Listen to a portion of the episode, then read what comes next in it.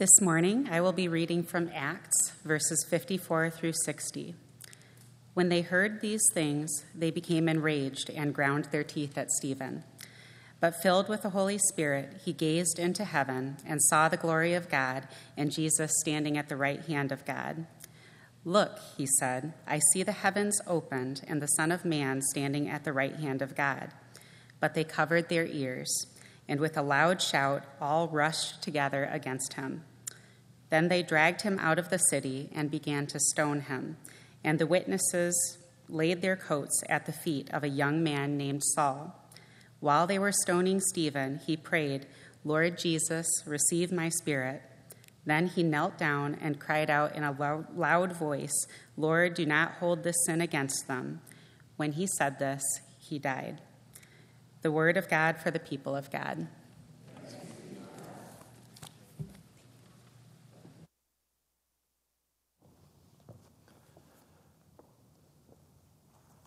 Well, today we are in week seven of our series, So Great a Cloud of Witnesses.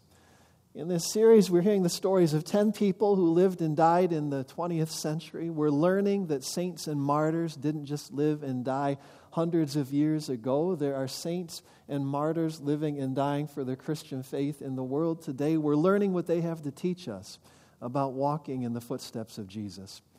And today, our journey takes us all the way across the Pacific Ocean to an island north of Australia. Today, our journey is going to take us to a nation called Papua New Guinea. Now, Papua New Guinea is one of the most culturally diverse nations in all of the world. The population of Papua New Guinea is about 9 million people. That's about the same size as, as uh, New York City.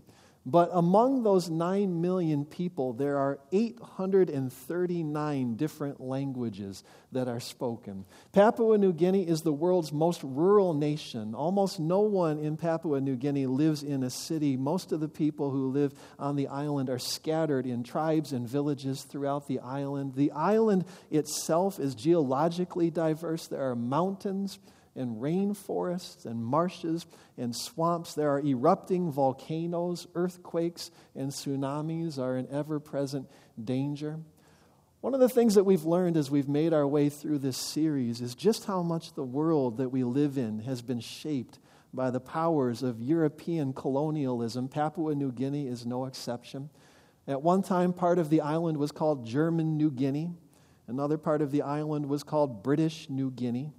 By July of 1942, Papua New Guinea was an Australian territory, and that's where we're going to visit Papua New Guinea today. We're going to visit in July of 1942. Now, in 1942, the world, of course, was in the thick of the Second World War. Just a, few months earlier, the Japanese Naval Air Force had attacked Pearl Harbor. The United States had entered the war, and suddenly, this culturally diverse, geologically diverse island north of Australia was one of the most coveted, one of the most contested, one of the most valuable pieces of real estate in all the world. The Japanese Navy were convinced that Papua New Guinea was the key to launching an invasion of Australia. And so, in the early months of 1942, the Japanese Navy advanced. They crept slowly towards New Guinea. The Allied forces were determined to hold on to New Guinea. They were convinced, General MacArthur was convinced, that New Guinea was the key to recapturing the Philippines. And in the early months of 1942, as they could see that the Japanese Navy was advancing towards the island, the people, and particularly the missionaries who were living in Papua New Guinea, realized that they were going to have some very difficult decisions to make. In 1942, there were hundreds of missionaries living in Papua New Guinea. They were missionaries from all around the world, missionaries from every church and denomination. There had been missionaries in New Guinea for nearly 100 years. They had built schools, they had built medical clinics, they had built churches and mission outposts. They had become a part of the fabric of New Guinea society. And as they saw the Japanese Navy advancing towards the island, these missionaries realized that they were going to have to make a choice. They could stay on the island, they could stay in harm's way, they could stay with these people they had come to love and serve and consider to be family, or they could get on a ship and sail to Australia. They could escape and save their own lives. In the stories of the martyrs, there's often a moment of decision just like this. In the stories of the martyrs, there's almost always a moment when one decision makes all the difference. It's been that way since the very earliest days of the Christian faith. Just a moment ago, Jane shared with us the story of a man named Stephen. Stephen is considered to be the very first martyr of the church, the first person who gave his life in witness to his faith in Jesus. Stephen was a leader in the church in Jerusalem. He was a, deacon of the church. At that time, there were no wealthy Christians. Most of the people in the church were poor, and the church in Jerusalem, in particular, had many widows who needed caring for and looking after. And so, as a deacon in the church, it was Stephen's job to look after those poor members of the church family. He would make his way around the city, he would visit and check in on the widows, he would deliver bread and made sure that nobody in the church family ever went hungry. And as he made his way around the city, as he was making his bread deliveries, Stephen also was always on the lookout for an opportunity to, to do a little witnessing, an opportunity to share his faith. Whenever he saw a few people gathered together on a street corner, Stephen saw a congregation and he rolled up and started preaching a sermon. Stephen witnessed constantly to everyone he met as he made his way through the streets of the city of Jerusalem. Some people were converted. Some people became Christians because of Stephen's preaching and his witnessing. Some people thought it was annoying. Some people felt threatened by Stephen's witnessing. Religious leaders felt threatened by his preaching. There were religious leaders in the city of Jerusalem who believed that Stephen was leading people not towards God, but away from God. They felt that Stephen was leading people into theological error, that he was leading them away from the truths and traditions and treasures of the faith. And finally, one day, those religious leaders decided that they had had enough. And so they had Stephen arrested. They brought him before the council. They accused him of blasphemy they accused him of making terrorist threats against the temple. They brought out false witnesses who gave false testimony against Stephen. And finally, when the prosecution rested its case, the, the leader of the council turned to Stephen and he said, Well, what do you have to say for yourself? Are these things that they've said about you true? And in that moment, Stephen had a decision to make. Now, Stephen could defend himself. He could offer testimony and call forth witnesses to contradict the false testimony that had been given. He could just keep his mouth shut. Stephen knew that what the religious leaders really wanted was to silence him and intimidate him. And it might be that if he just kept quiet, they would see that they had accomplished their goal and they would show mercy upon Stephen. He could defend himself, he could keep silent. Either one of those options might have led to him walking out of there intact. But as he sat there, looking around at the people of the council, all of those faces turned towards him, all of those ears listening to him, Stephen looked around and he said, Well, how about that? I've got a congregation. And then Stephen did what he always did whenever he found himself in front of a gathered congregation. He began to preach. He started sharing the gospel, the story of God's love in Jesus. And Stephen didn't share the short version of the gospel. Stephen shared the long version of the gospel story. He started all the way back with the promises that God made to Abraham in the book of Genesis, way back at the beginning of the Bible. And as he preached and preached and talked and talked, the members of the council became angrier and angrier until finally they got to the point where they were so enraged that they just couldn't take it anymore. They seized Stephen, they threw him off the wall of the city, and then they cast stones at him until Stephen was dead. In the stories of the martyrs, there's almost always a moment of decision that ends up making all of the difference. In the early months of 1942, the missionaries in Papua New Guinea knew that they were going to have to make a difficult decision. Early that year, the Anglican bishop of Papua New Guinea took to the radio and he spoke to those missionaries, to all of those missionaries who were living on the island. And this is what he said He said, We could flee, we could escape, we could save our own lives and take ourselves out of harm's way. But if we do that, he said, we will have set the cause of the church back generations. We will have committed a breach of trust that will take decades to repair. If we stay, he said, even if we perish, the church will not perish. The church will go on. And the church will be stronger because it will be built on a foundation of love and devotion and faithfulness. The bishop pleaded with the missionaries, urged them to stay at their posts, to stay in Papua New Guinea. And so that's what they did. Hundreds of missionaries stayed on the island. Nurses stayed with patients. Teachers stayed with their students. Pastors stayed with their congregations. Of course, the missionaries weren't the only ones who had a decision to make in 1942. The people, the citizens of Papua New Guinea, also knew that they were going to have to work out how they would respond when the Japanese Navy finally invaded. One young man who had to wrestle with one of those tough decisions was a young man by the name of Lucian.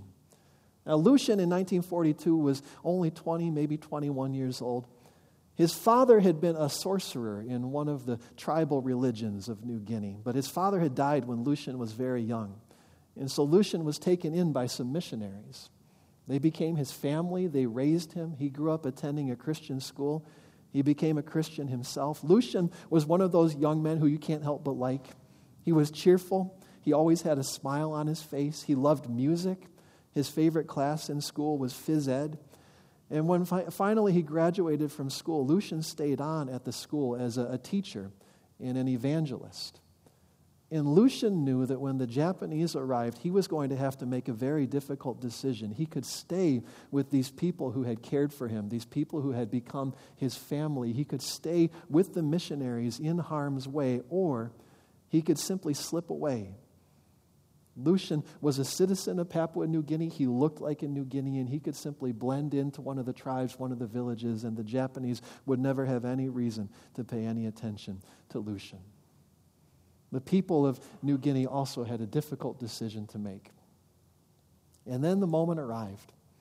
In July of 1942, the Japanese Navy launched a massive invasion of New Guinea.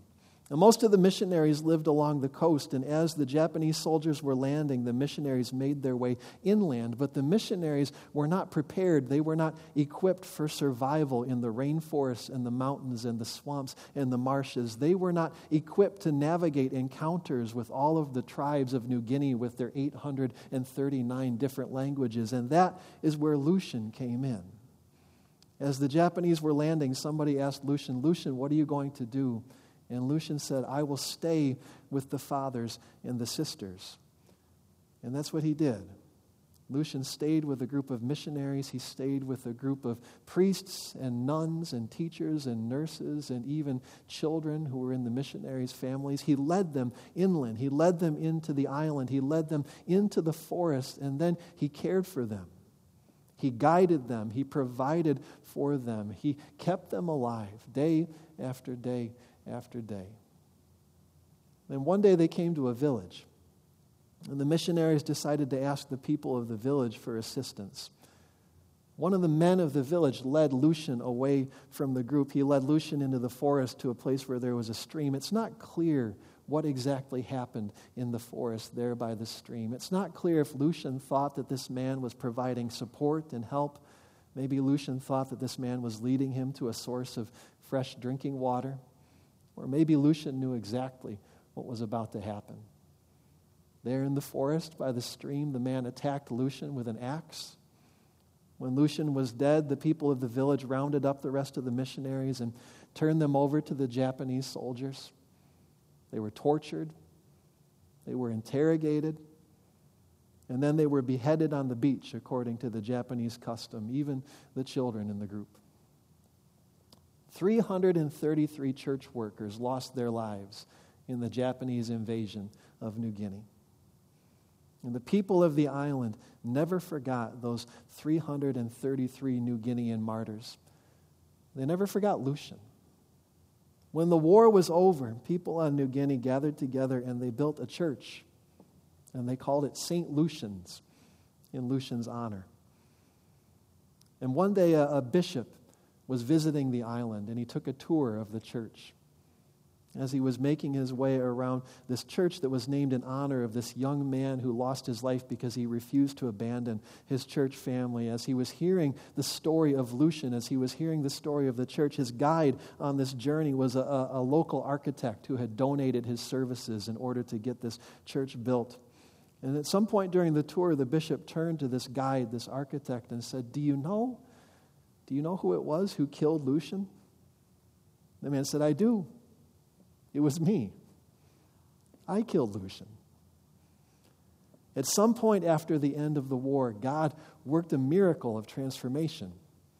This man who had murdered Lucian in the woods there by the stream experienced God's grace and God's forgiveness. And he became a believer. He became a follower of Jesus. He was baptized.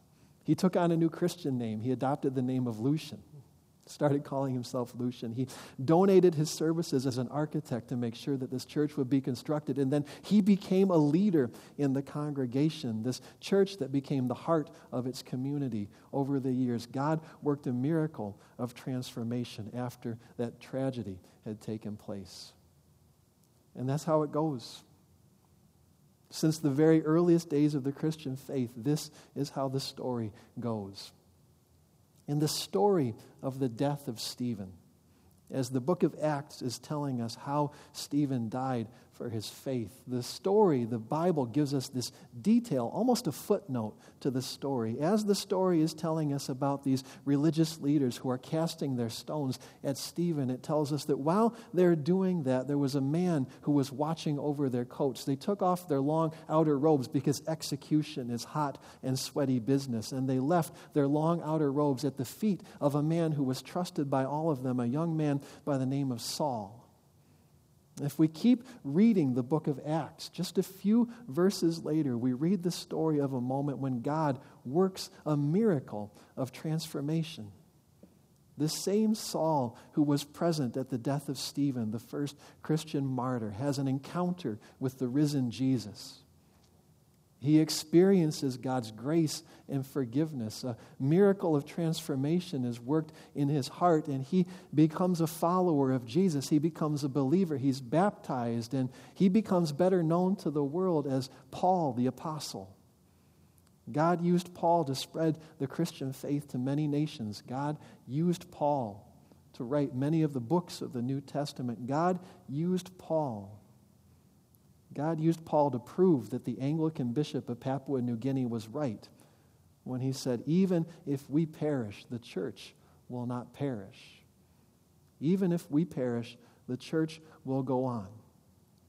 If we can remain faithful to God and to each other, if we tell the story of God's love in Jesus in our words and in our deeds, then there is no army on earth there is no persecution, not even our deaths can stop the miracle of transformation, the miracle of God's love from taking root in this place.